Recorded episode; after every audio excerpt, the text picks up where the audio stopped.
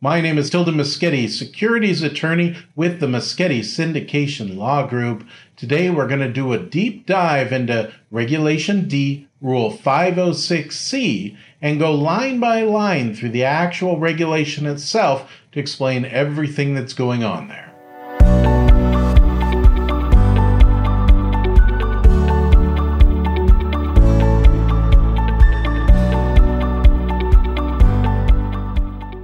When I was in law school, one of my professors told me a little secret about when there was anything that you were confused about what was going on was go to the rule itself and understand that and that will explain everything which is why today i wanted to go through rule 506c in another video i already went through rule 506b but it's useful to go through 506C in case that's one of the options that you are considering for your own syndication or fund. So let's go ahead and open up the case, uh, the law itself. So this is the text of Regulation D Rule 506C. You can see it's in Book 17 of the Code of Federal Regulations, Rule 230.506, exemption without uh, exemption for limited offers and sales without regard to dollar amount or offering. So I've cut out uh, A and B here, and so really here's the law as of 506C. So first, did we talk a little bit about the conditions that must be met in order for it to be a uh, to fall under here? And there are some specific, or there are some general considerations First, it must satisfy all the terms and conditions of 230.501 and 230.502A and D. So those are here. 23501 is the uh, where all the definitions and terms are described most importantly, probably for 506C people, is that uh, accredited investor definition under 501A. Uh, we also have a video about that if you're more interested in uh, finding out what an accredited investor is. Uh, rule t- uh, 502 is uh, the general other general conditions that must be met. Now it says in 506C that it's A and D. So here we're talking about integration under A. What that means is if, let's say, a fund put together multiple offers, right? So it put together an offer, this offer, and then this offer, and this offer. Maybe they'd have one under 506B and then one under 506C. It says that, well, this is how we need to first determine whether those offers should be integrated. So by integrated, of course, we mean should they be considered one and the same? That's always a consideration of ours. And it's also important, especially if you're thinking, well, I'm going to do a 506C, but I'd like to do a 506B because if it becomes integrated, suddenly you've got a problem. You've got those people who came in on a 506B because you did it later maybe if it's integrated, then those people came in incorrectly because they saw your advertising. So uh, integration is a big deal. Uh, 502D is limitations on resale. I also did a video on the limitations of resale.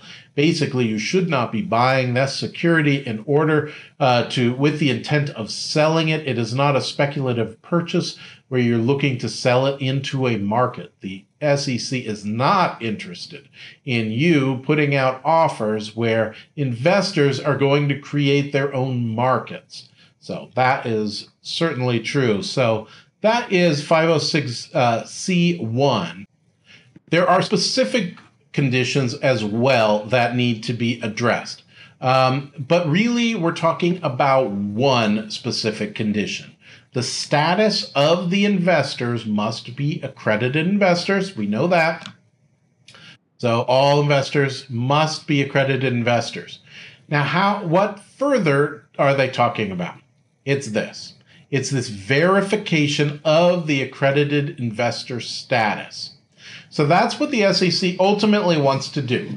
It's saying that yes, you can advertise or make a general solicitation of your offer it, to the public, out to the world, except that it must that you must have verification that this uh, uh, accredited investor is a, uh, in fact, an accredited investor.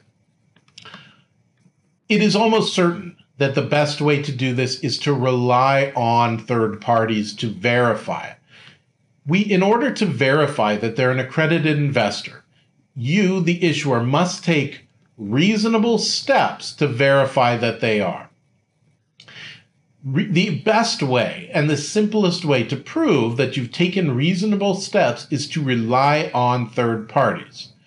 So that means in this case, a written confirmation, this and this under C is just an example, a written confirmation from somebody such as a registered broker dealer who has uh, knowledge about whether or not they are a uh, an accredited investor or an investment advisor registered with the Securities and Exchange Commission.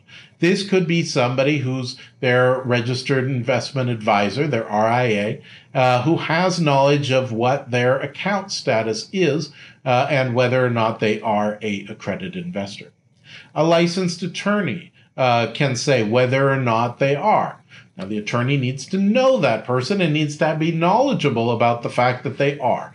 For example, I have written a letter or two like this for not for clients and not for inve- but for investors that I knew and I looked over their accounts and I verified that they were in fact accredited investors under the rule of 501A uh, that they qualified for that and so I felt comfortable writing a letter that confirmed that, in my opinion, this person is an accredited investor under Rule 506.1a and would therefore invest in a an, uh, an offering that was under Rule 506c. Uh, lastly, is a certified public accountant who's duly registered as well. They may have those same that same kind of knowledge. They should have that from uh, the investor or from their workings with that investor of their financial position to be able to determine that they are in fact a credited investor. Um, those are just uh, some of the ideas on what uh, that the SEC gives in terms of what it is.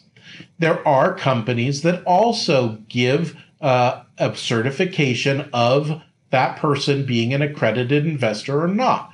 Now, in order to be compliant with that, almost all of them will have an attorney on staff or a accountant on staff who also supervises the work to verify, in their opinion, that they are an accredited investor, and then they issue that certificate, uh, which can be sent to you as the sponsor of the security. So this is the deep dive into Rule 506C. You can see there's actually not a lot going into it. it. Under Rule 506C, you can raise an unlimited amount of money. You can raise over, you can raise up to a year or longer if you extend it. But uh, what you have to do is make sure that you qualify, uh, that we're talking about accredited investors, that you obtain this verification of their accredited investor status, and that they know also that they uh, that there are these limitations on resale, and that there is a possibility that offers could be integrated with each other, and so you need to consider what that effect would have on yours.